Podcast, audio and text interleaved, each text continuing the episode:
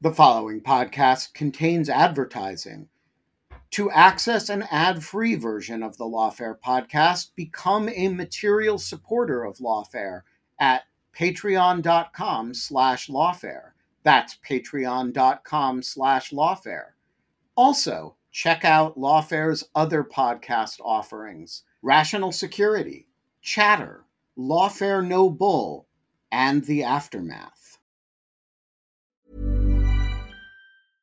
A lot can happen in the next three years. Like a chatbot may be your new best friend. But what won't change? Needing health insurance. United Healthcare Tri Term Medical Plans are available for these changing times.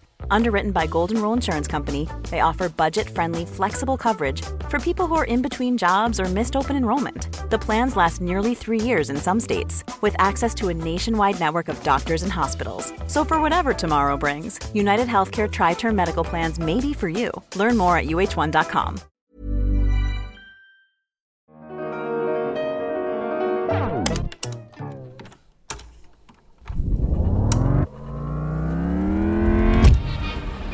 This is the Lawfare Archive. I'm Katherine Pompilio with an episode from the Lawfare Archive for May 14th, 2022. Lawfare recently announced its new podcast series entitled Allies. The series from Lawfare's Bryce Klehm and the team at Goat Rodeo DC tells the 20 year story of how the U.S. failed its eyes and ears, its translators, interpreters, and other local partners that were on the ground in Afghanistan. For today's archive episode, I picked an episode from April 2021. In the episode, Bryce Klehm is joined by Thomas Gibbons Neff and Madiha Afzal to discuss President Biden's decision to withdraw American military personnel from Afghanistan. They spoke about the situation on the ground in Afghanistan prior to U.S. withdrawal and the broader implications of Biden's decision. But first, here's a trailer for Allies, which premieres Monday, May 16, 2022. You can subscribe to Allies at a link in the episode description. The withdrawal from Afghanistan ended in chaos at an airfield in Kabul. But despite the efforts of veterans, lawmakers, and senior leaders in the military, even more were left behind. I moved my family from location to location three times. He was just banging his head against the wall trying to figure out how do I unstick this. The problem was not the idea. The problem wasn't the legislation. The problem was the execution. The Taliban knew all this. That's why they used to shoot at them first. Why is it so hard to track the number of interpreters, translators, and contractors killed as opposed to U.S. soldiers? Because nobody wants to know the number. Our story takes you from the front lines of the war to the halls of Congress to find out how did this happen? From Lawfare and Goat Rodeo, this is Allies, a podcast about how the U.S. government failed the Afghan translators, interpreters, and partners who fought alongside the U.S. Coming this May.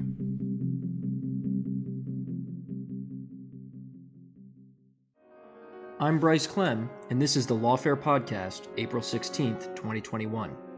On Wednesday, President Biden announced a full withdrawal of all U.S. military personnel from Afghanistan by September 11, 2021.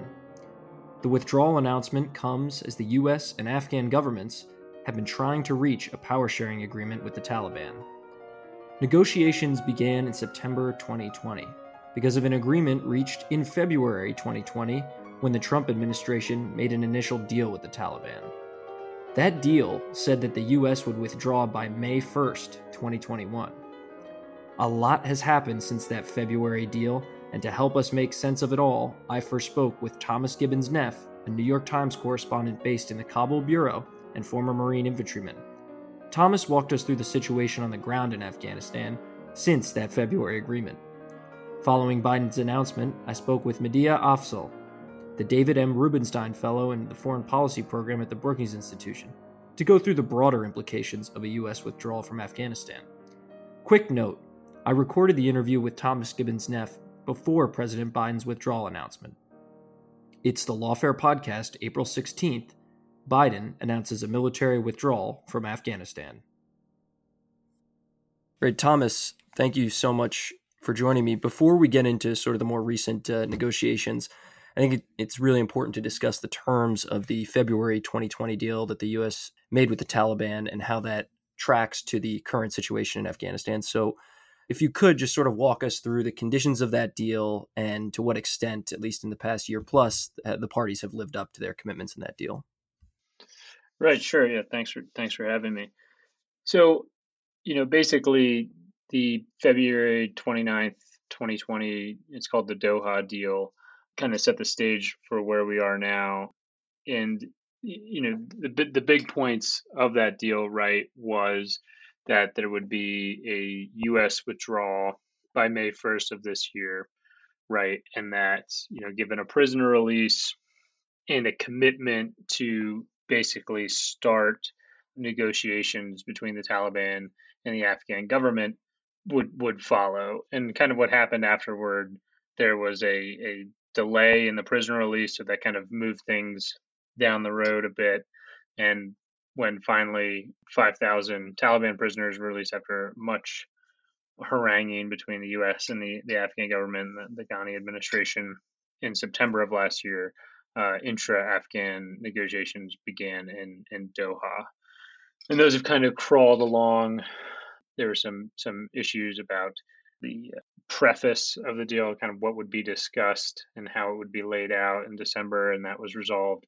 And now we're kind of here in this this there's still been negotiations between the Afghan negotiators and the Taliban negotiators, but the needle really hasn't moved too much to the right. So the new the new administration came in, basically set some conditions down or sent a letter to, to President Ghani and and basically set us up to, to where we are now as, as these these approaching Istanbul talks, if they happen today. The Taliban said they were not go to Istanbul on the 16th, but that doesn't mean they won't go in, in the days afterward.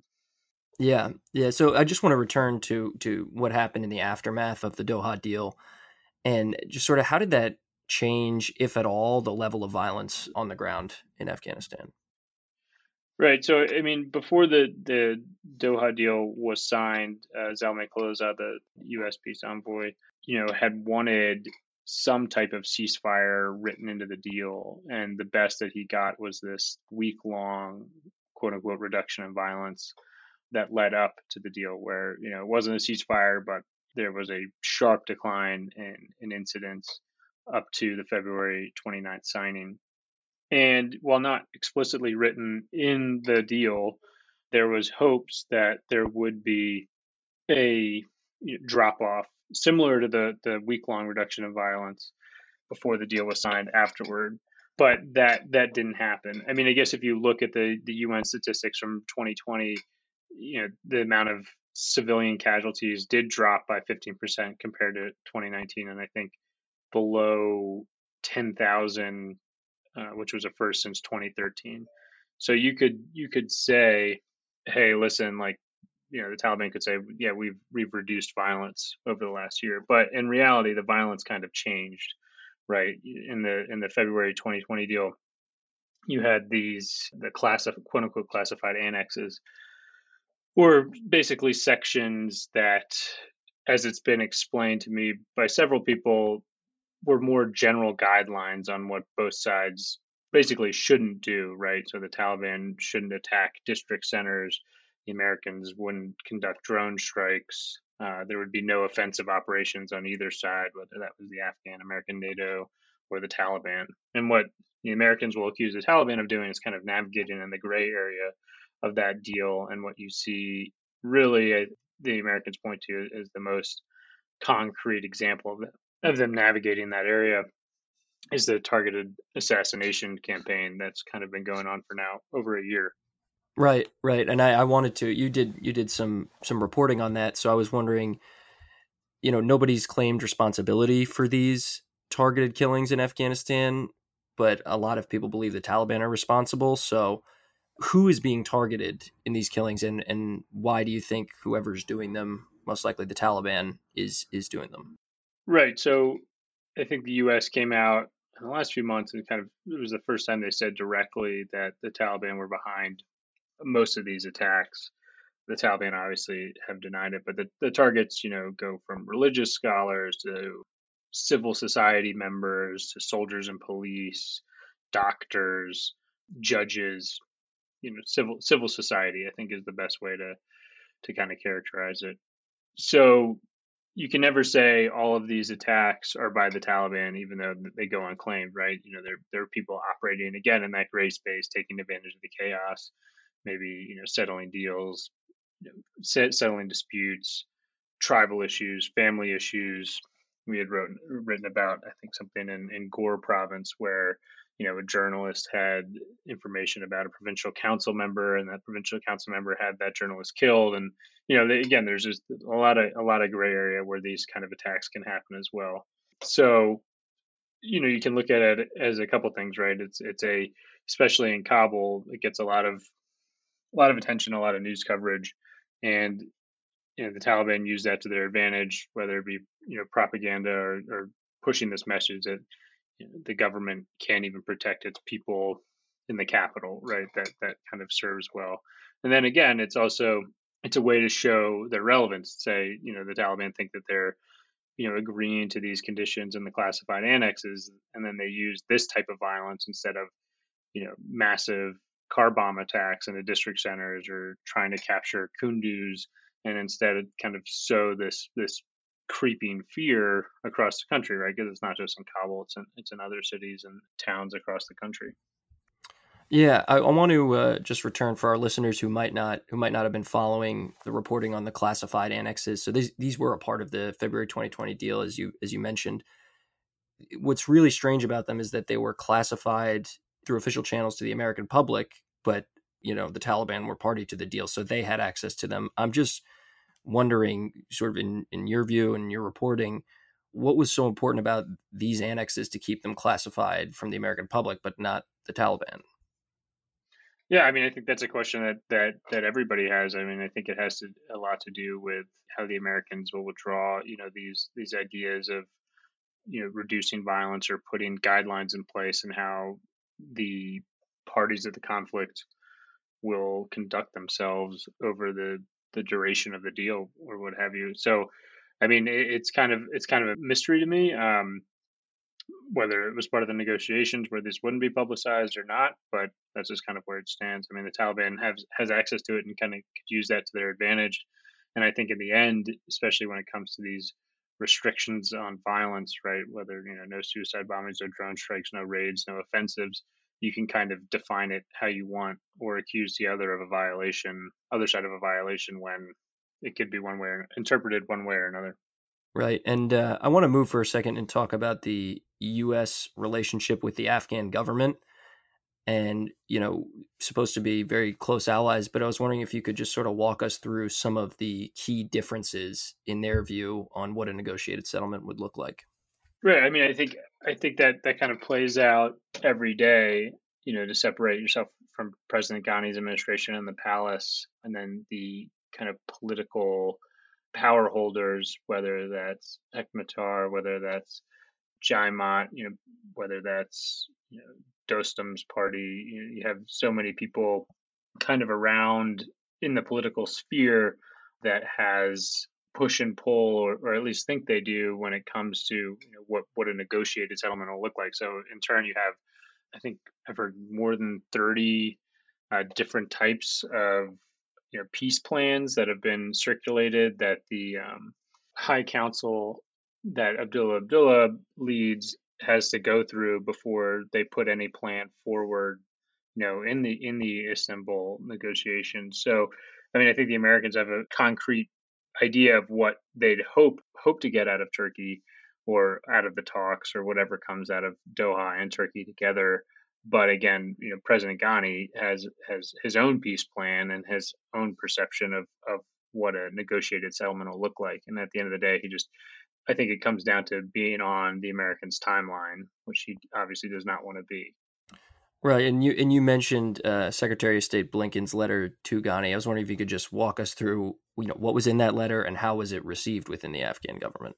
Right. I mean, in that letter, you could kind of argue what the tone was. I mean, it was definitely harsh, and that you know the the palace, Ghani's palace, did not expect that tone from Secretary Blinken. You know, and the fact that they thought that maybe Khalilzad had written it because there's some animosity between Ghani and Khalilzad and Blinken was detached from the process and, and just kind of gave Khalilzad free reign to kind of get what you know he thought should be pushed pushed across the plate.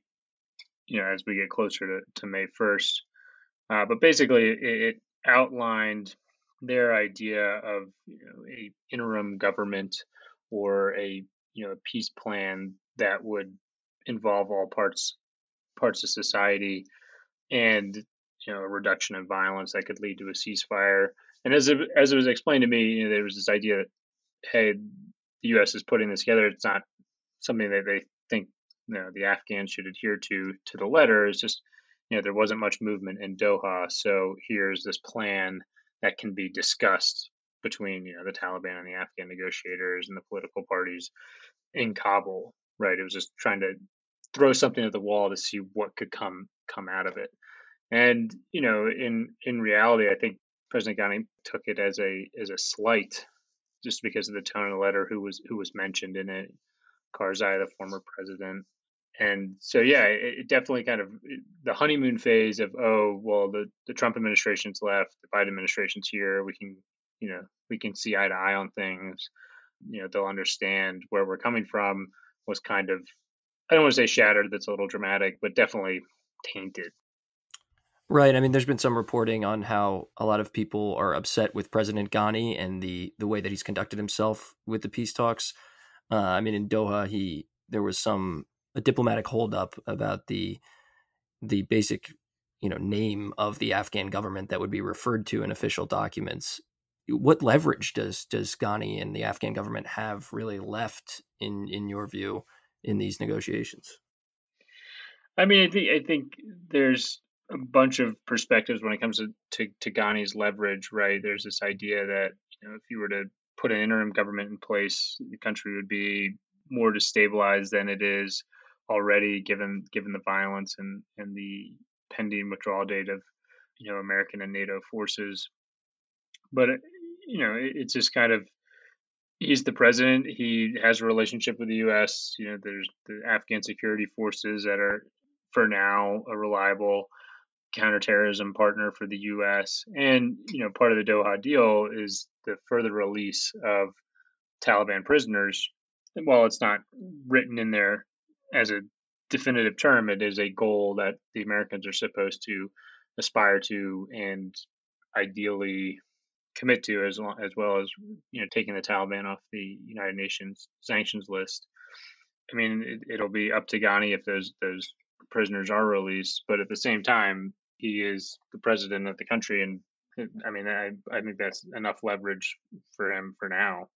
I mean, it depends what happens going forward as far as you know. There's there's lots of talk, and especially from some of Ghani's subordinates, if American troops leave, that there, there'll be a civil war, which was not a talking point for a while until in the, in the you know I think the last year it started to be repeated publicly as kind of a threat, right? You know, the last thing the U.S. wants is a you know, Afghanistan torn apart like like the 90s that is a breeding ground for for terrorists and insurgent groups. Right, and I was wondering if you could sort of describe what happens. Eh, the Taliban's made some territorial gains over the past over the past year, and I was wondering if you could describe what happens in those areas that the Taliban moves in. I mean, what sort of policies are implemented, and how does the lives of the Afghan civilians who are sort of caught in the middle of this conflict how does that change once they move into an area? Right. I mean, that, that's it's always kind of a tough question uh, and a tough thing to kind of pull apart. But you know, the, the, the Taliban they have long been celebrated, I guess, by rural Afghans who who appreciate their immediacy, right? That like land disputes can be settled quickly, neighborly issues again, fast resolution. I mean, this idea that you know you can live your life and that the justice system and and you know the government is right next door versus you know the bloated corrupt bureaucracy of the Kabul government if you know you were in a rural village in Helmand province that was not controlled by the Taliban but controlled by you know Afghan forces, right? So in those areas, you even have it. You have examples of in government controlled areas that people will just settle land disputes by going into Taliban controlled areas and you know talking to their their legal system. But as far as you know, in the, in the last year, I think the, the big two offensives that got a lot of attention were those in Kandahar and, and Helmand. And I think we're not really at a spot where you can kind of say like how how things change in, in in those areas as far as if the Taliban have brought in their governing system. I mean, in Panjwai, for example, I was, I was there a month or so ago when talking to people who live in the Taliban controlled areas. You know, Taliban are very present. They have a curfew. They put in a lot of roadside bombs that, you know, after 5 p.m., they are quote unquote activated. So people can't go to their fields or, you know, can't leave their house at night. And then during the day, they can't go to their fields because they basically laid bombs in those fields to stop any, you know, government advance. But again, if you talk to people from those places, they'll kind of say, "Well, you know, the Taliban isn't as corrupt as the government." I mean, it's a very it's a very low bar, right? And it, I I'm trying to walk the line of not saying like, "Well, the Taliban have their stuff together and, and the Afghan government doesn't," but it's just these kind of two sides of the same coin. Right, and I mean, there was one one great article that you wrote about white high top sneakers, and there is a there is a point to this article, but you you explained how how the Taliban can be sort of identified by these white high top sneakers that are made in Pakistan, I think, if that's if that's correct. But they're trying to sort of distance themselves from that because they want to be seen as more of a legitimate organization. Would you say that's correct? Yeah, I mean, I think I think you know everyone has in their head like that the training video, the Al Qaeda training videos from the '90s of guys like jumping through flaming hoops I guess that kind of exists in some way, but the Taliban have gone kind of out of their way as far, especially as, as far as their uni- uniforms are concerned, uh, their training videos to show themselves as a, a potent nation state military force, right? Where they're wearing boots and, and camouflage uniforms that look like you would you would see in a in a military unit. Right, and and is that an outcome of the February 2020 deal as they negotiate and they're sort of posturing to to be a part of a of a negotiated settlement government? Right. I mean, I think that's one of their big, you know, information operations campaign or Stratcom, whatever you want to call it, PR, is that they want to put themselves up against the Western backed Afghan government as this viable alternative that has learned from its you know governing mistakes of the 90s and is capable of of running a country. I mean, whether that's true or not, yet to be seen. But you know, again, it's it's definitely an image that they they want to portray. Yeah, definitely. I, I want to move to you. You reported on some some talks between the U.S. negotiating directly with the Taliban again because the Afghan government and Taliban are stalled. So what's been the status of those negotiations? And uh, I was wondering if you could talk about how a recent CIA backed militia incident affected their, their situation. Yeah, sure. I mean, so there's been a lot of talk about you know the reduction in violence, right? This these the annexes of of the the 2020 deal, and this push to somehow curb the violence ahead of any further peace talks. Now, people experts, analysts, officials, you'll say, you know, what's the sequencing? Do you have the peace talks, some kind of deal from that, or a you know movement and then and then a reduction of violence, or do you need a reduction of violence to get to the peace talks? So the Americans, I mean, since you know, for months after the February 2020 deal, have kind of pushed to redefine or you know build on these annexes because you know the Americans believe they need to be more stringent and enforced, or at least stringent enough that you know the, the Taliban don't operate in this gray space and there isn't this miscommunication because you know there's these bi-weekly meetings you know called the mil to mil channels or the communication channel between the US and the Taliban that take place in Doha that kind of has just devolved into you know one side says you did this the other side says you did that and it just kind of gets kind of gets left there because you know again from the annexes that I haven't seen, it's just not exactly clear on what both sides should or shouldn't be doing. Or if it does say, they just take advantage of it. So these talks have kind of been this the reduction of violence talks that the Americans have been involved in, and you know up until now, is this idea that you know if you can get 90 days of reduced violence, kind of like those seven days before the February 2020 deal, you know maybe you know the front lines stabilize and you can kind of set almost like an equilibrium for the conflict, right? That that you know those 90 days will turn into 120 days and so on and, and so forth and the taliban have been really reticent to kind of agree to these things despite being dangled you know maybe the, another prisoner release maybe the sanctions release or sanctions lift because they don't want to be pushed into a ceasefire because as soon as you have a stabilized front line you know getting your fighters to to go back to war is a lot harder than than not right? I mean, it's basically you, know, you cool them down and, and heating the Taliban back up is, is difficult. And a lot of frontline commanders, Taliban commanders, are worried about that, from what I understand. Right. And, and how, I want to touch on that a little bit more. Sort of how is the Taliban posturing prior to the May 1 withdrawal deadline? Because it, from all indications, it seems like the U.S. will probably stay in Afghanistan past May 1 how how have the Taliban sort of been sort of positioning themselves around the country? Yeah, I mean, I think the two examples that you can kind of point to is as Taliban posture. I mean, they've they've said repeatedly that you know if the U.S. goes past the May first deadline, that there will be attacks on U.S. NATO installations, and that was kind of apparent at the end of March with where these CIA-backed militia forces allegedly killed dozens of civilians in, in Khost province, and the Taliban responded by publicly announcing that the Taliban shelled FOB Chapman, Camp Chapman, whatever you want to call it, uh, the CIA base down there that's well known, has some U.S. military there for force protection and working with the agency. So that was the first instance, and then you know a week or so later there was an attack on Kandahar airfield that the Taliban also publicly acknowledged after you know U.S. airstrikes were hitting Taliban fighters in in Arghandab, a district to the west of of Kandahar city proper. So you have these two incidents that the Taliban publicly acknowledged and, and took credit for. You know, in the past there had been some shellings of U.S. bases in southern Afghanistan that had just kind of been denied. There was a car bomb at, at Camp Chapman that no one took took credit for.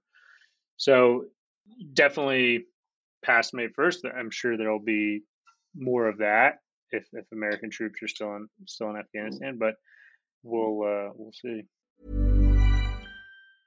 It's that time of the year. Your vacation is coming up. You can already hear the beach waves, feel the warm breeze, relax, and think about work. You really, really want it all to work out while you're away. Monday.com gives you and the team that peace of mind. When all work is on one platform and everyone's in sync, things just flow wherever you are. Tap the banner to go to Monday.com. Many of us have those stubborn pounds that seem impossible to lose, no matter how good we eat or how hard we work out. My solution is PlushCare. PlushCare is a leading telehealth provider with doctors who are there for you day and night to partner with you in your weight loss journey. They can prescribe FDA-approved weight loss medications like Wegovy and Zepbound for those who qualify.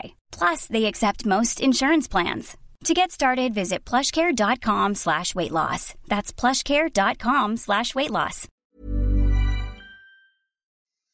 Right. And and sort of in the spring season, typically sees an increase in fighting, but especially when you take, you know, that in conjunction with a May 1 withdrawal deadline.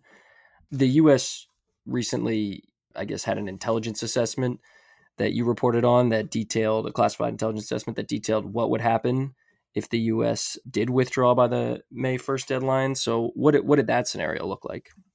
Right. I mean, I think that that assessment I think was reported before the Biden administration took office. But again, it, it basically said, you know, kind of kind of much what you know the intelligence community assessed in the late 80s, you know, that if the Soviets withdraw, you know, the Najibullah government will will fall relatively quickly. You know, in this assessment that said the Taliban will take take over in in two to three years. And to me, I mean, it, it just it seemed kind of you know, more like a swipe at at the American you know attempt to prop up the Afghan security forces, right? Defense forces that in two to three years, you know, the, the Taliban will will be able to militarily defeat you know this this infrastructure that the U.S. and the and NATO and allies took two decades to build and build and train. Now, granted, I think you know the assessment didn't say you know how much funding that the government would still get if, it, if there would be airstrikes from outside the country that would still attack the Taliban. So I mean, there was definitely definitely some unknowns, but I think the intelligence community, the Pentagon, are all kind of saying the same thing to the Biden administration to to not announce a withdrawal. Right. And you're in Kabul right now. So I was wondering if you could just sort of describe for us the atmosphere in Kabul. I mean, I've seen reporting in recent days that there's been an increase in violence just just around the city. Right. I mean, I think you know since since the deal, there's just this this unknown, right? I mean, there's just no idea what the future looks like, and I think uh, that was the most apparent around the presidential elections and the inauguration, right, where it was this, you know, if, if Trump was going to win, which meant, you know, the fate was the fate was sealed that the Americans would withdraw and and the Afghans, especially those in, in Kabul, would be dealing with a much different future. And now it's kind of the same. It's kind of just just waiting for this review announcement that could come this week, could come next week, could come on on May first. But I mean, at that level of uncertainty has been a huge part of Afghan culture for for the last 40 years. And yeah, it's it's it's tough. And I mean, with the target assassinations in, in Kabul and other cities, it's just a, it's a it's a lot of pressure weighs on a lot of people. Yeah, I'm sure. I mean, what's it like? Just sort of moving to more of your own personal experience. What's it like reporting from Kabul in this time? You know, it's just taking into account this security situation. I mean, I, what I was just thinking about is you know, 13 years ago, I was a lance corporal in the Marines, and we were getting ready to go on this operation in Helmand Province, and we had no idea, you know, when it was going to be, what exactly our our role was. So we're just kind of it was just hurry up and wait. And now here we are, mid-April 2021, and I'm trying to figure out when this peace conference in Turkey is going to happen. How am I going to get there? Is the Taliban going to go?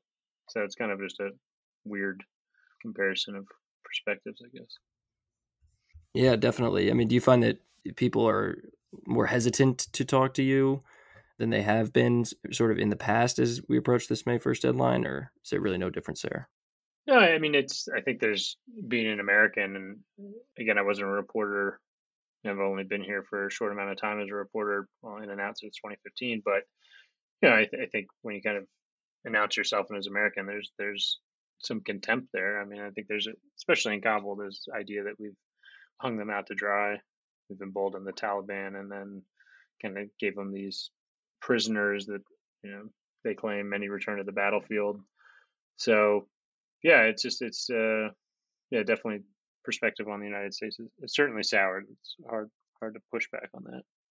Yeah, you know, do you have any um, sort of not that you're in the predicting market, but do you have any anticipation for for what what these talks in Istanbul will look like? No, I think I think you know any kind of progress will just look like some kind of agreement on on you know what the future talks will look like what what the topics that need to be discussed and decided upon when it comes to you know future government or future political settlement or or ceasefire right it's just this idea of what to approach and how to approach it from the negotiators from both sides. I think that would be that would be progress. I don't see any any major. I don't see both sides walking away having figured everything out. Right? It's just more of you know pushing this closer and closer to a political settlement. So I think that would be a big takeaway. Thank you uh, so much for joining me. I want to start with uh, President Biden's announcement on Wednesday. He announced a final withdrawal date of September 11th, 2021. You previously have advocated for the U.S. to uh, hold the Taliban to its commitments in the Doha deal, which was made in February 2021, and then assess the withdrawal date from there. So I just really was wondering what your initial reaction to the announcement was. Sure. I was struck by uh, the announcement. I mean, I think there is for September 11th, I think President Biden wanted to sort of end the war with some symbolism, having 20 years after the 9-11 attacks be sort of the, the bookend to the war, or at least the U.S. involvement in the war.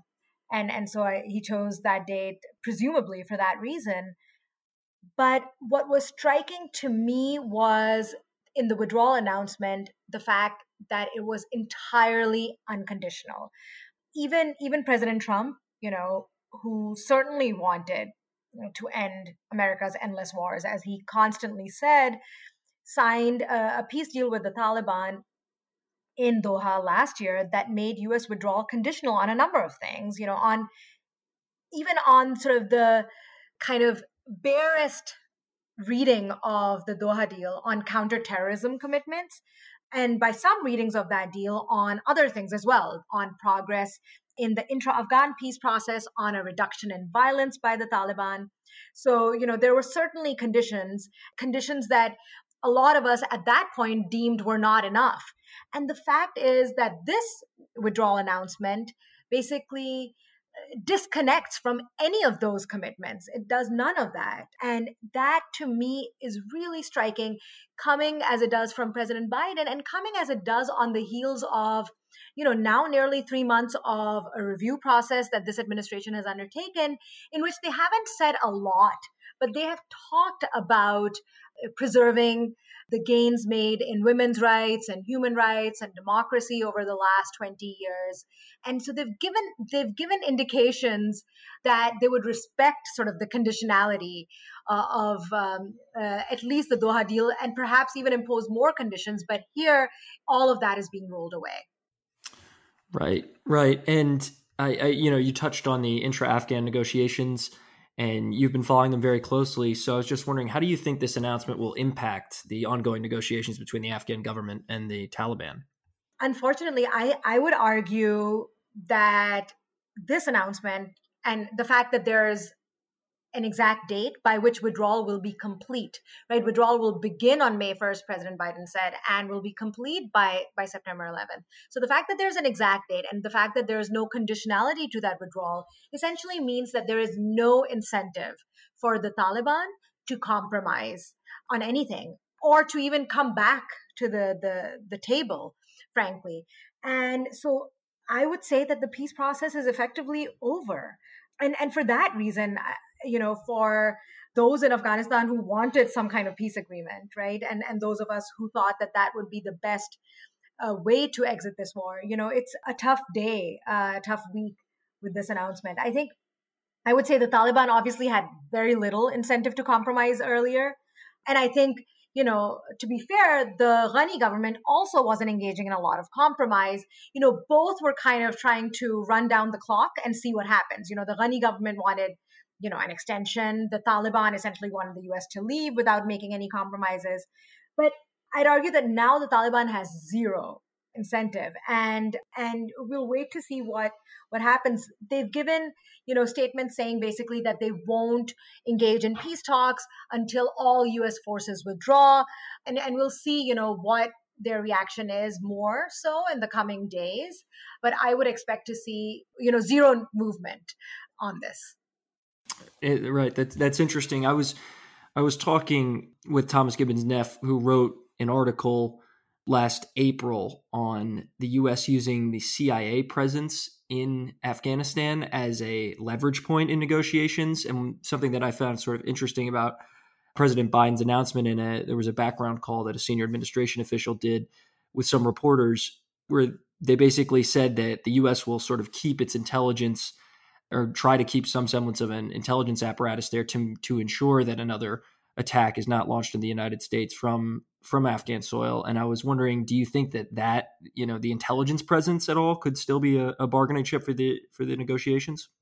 I don't think that the intelligence presence there can be used as leverage. What I would say is that troops could be used as leverage only because we could predicate our withdrawal on uh, some kind of progress in peace negotiations or any other conditions that we wanted fulfilled. But I think the intelligence presence will be useful, even if it's limited, in being able to uh, make sure that our counterterrorism sort of purposes are, are met, right? So, one of the criticisms of withdrawal without knowing what happens next uh, in terms of the Taliban gaining ascendance uh, in Afghanistan or a civil war, etc., is that you know you cede space essentially to terrorist groups, uh, you know the Taliban, Al Qaeda, which may want to attack the U.S. And so that intelligence presence is useful.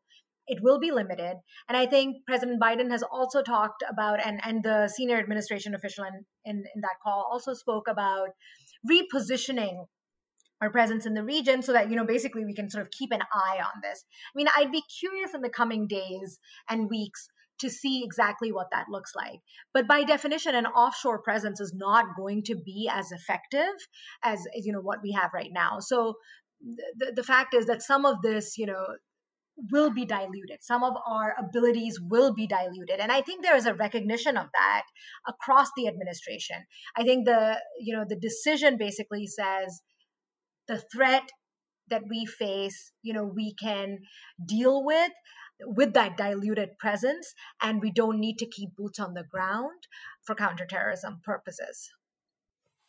Right, and and you touched on this a little bit earlier, but in, in, speaking about the gains made by women and girls in Afghanistan over the past twenty years, the senior administration official said that the U.S. would use diplomatic, humanitarian, and economic tools to protect those gains.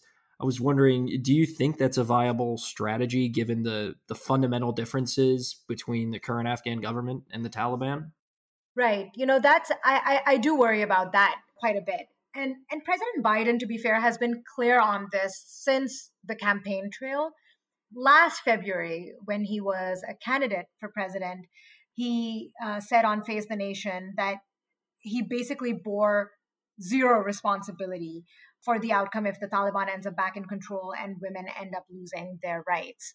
So he's been consistent on this. He basically has said that we don't need to maintain troops in order to guarantee rights, or we don't need to send troops somewhere in order to guarantee women's rights.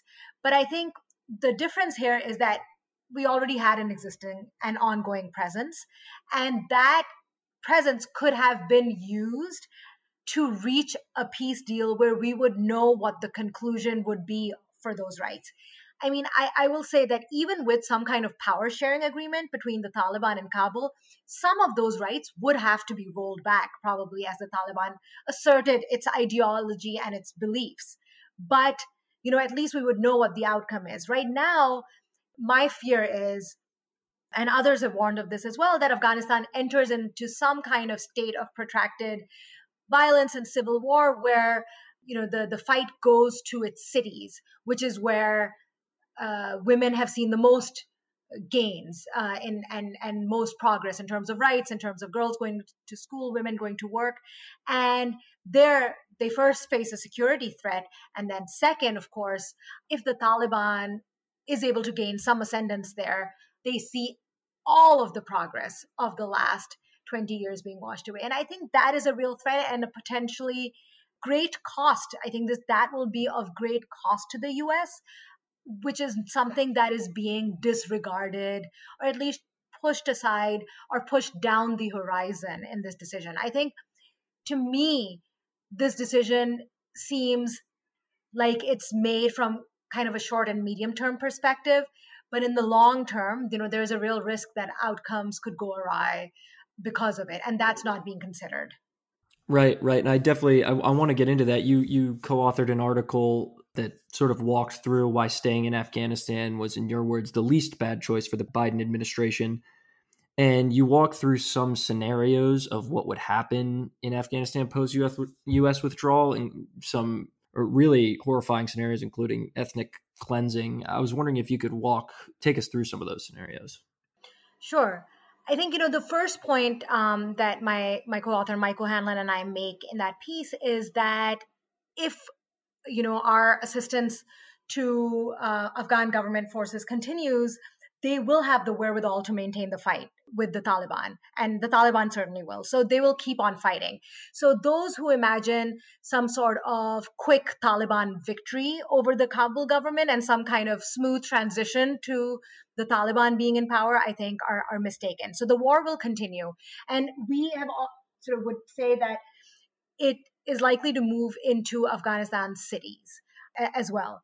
And given that, you know, there there could be some uh, scenarios in which we might see some form of ethnic cleansing where because the Taliban are Pashtun, the other ethnic groups would want to push them out as they're fighting against the Taliban. And that could, again, be a recipe for ethnic cleansing.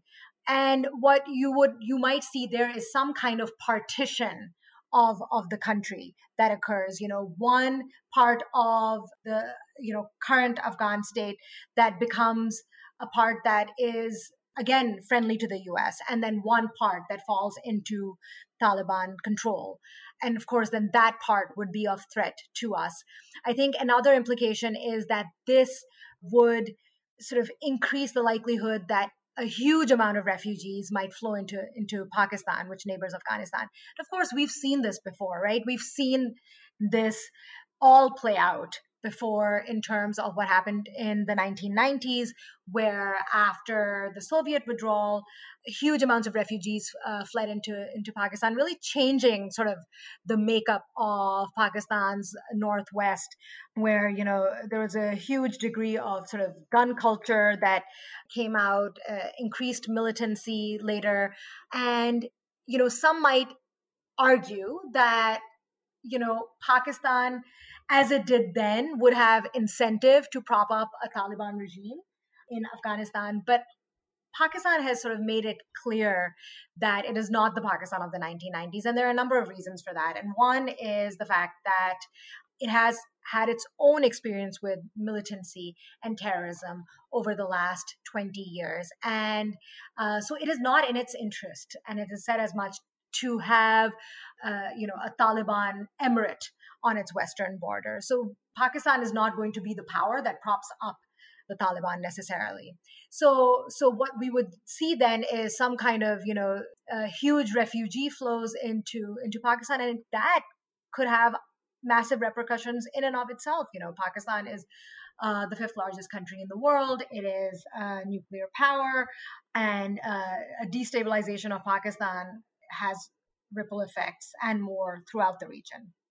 Right, and and so I want to jump in here. Uh, this is a good segue to my next question, which is just how do you think this announcement has been received in Pakistan, and could the U.S. withdrawal give Pakistan sort of a larger role in Afghanistan and the broader negotiations that are going going on right now?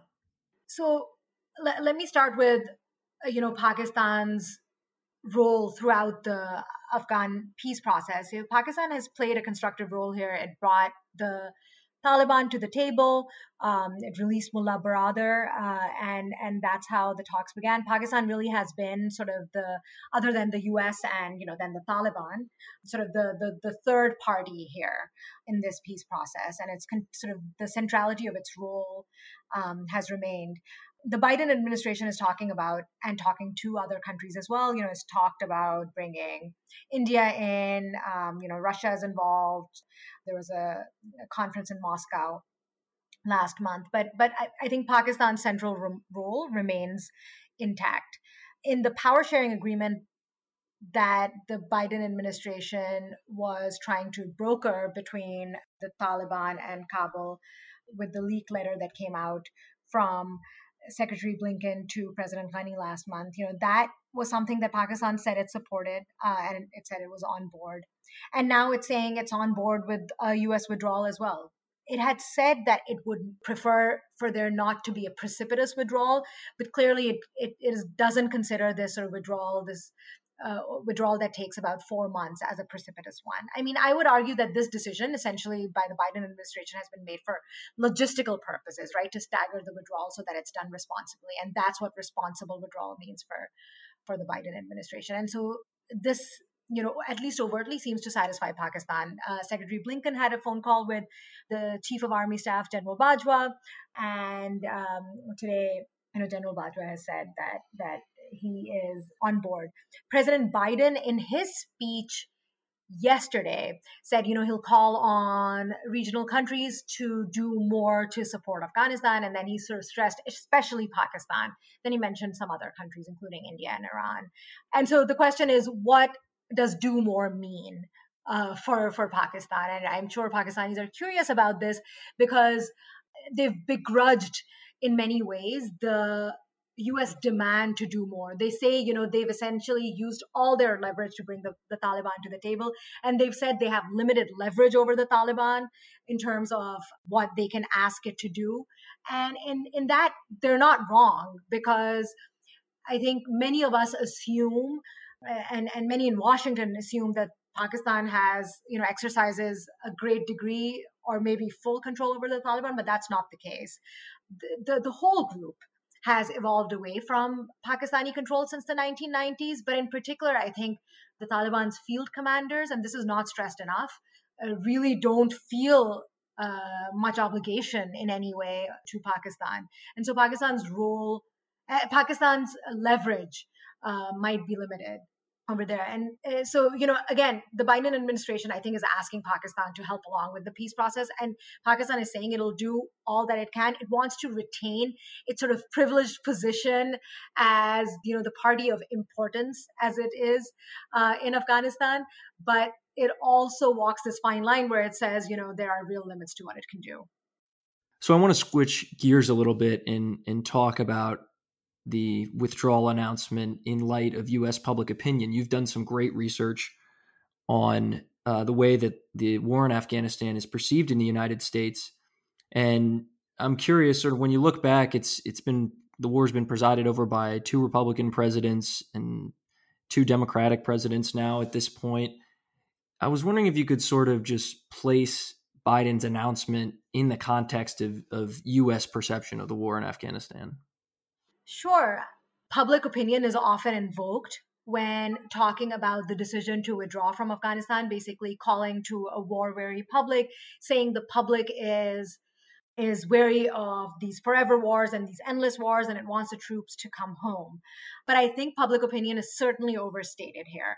There are very vocal groups, I, you know, both in Congress. Um, there are veterans groups that are vocal about uh, wanting a withdrawal.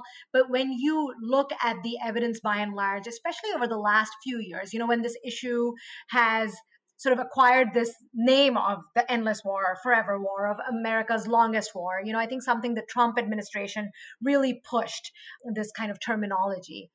If you look at the the polling data across a number of polls, you see a an ambivalent public, you know, a public where uh, a significant uh, proportion uh, of respondents actually don't even respond to the question of whether they prefer troop withdrawals or not or what their views are.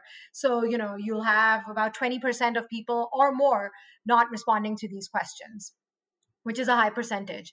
And then you'll essentially have a divided opinion on withdrawal, basically, half saying that they prefer US forces to withdraw quickly, and the other saying that they don't. And this is across a number of different polls. If you then look at veterans groups, who may presumably have more of an opinion, you do see that you know the ambivalence goes away a little bit. So, you know, more of them respond. But again, even they are divided on on troop withdrawals. So the the takeaway from that then is that we can't actually call on public opinion as the justification for withdrawal. I think we can't really say that this was a political decision that Biden had to make to respond to public opinion or uh, to cater to his his base. I think uh, there is is no evidence that that is necessarily the case, and so it really appears that this is a decision that the president has made because of his own personal convictions. I mean, I think he has talked, I mean, since he was vice president, but certainly on the campaign trail about ending this endless war. And as he mentioned yesterday, he wanted to be the president who who did so. You know, he does not want to hand this war over to the next president. And and so that is really what has come into play here. Great. I think that's uh, I think that's a great great place to leave it. Thank you so much for uh, for taking the time to talk with me. The Lawfare podcast is produced in cooperation with the Brookings Institution. Please share the Lawfare podcast and give us a five star review on iTunes. Go to thelawfarestore.com for brand new Lawfare pens, lanyards, t shirts, and socks. The podcast is produced and edited by Jen Patja Howell. And your audio engineer is Zachary Frank of Goat Rodeo. Our music is performed by Sophia Yan. As always, thank you for listening.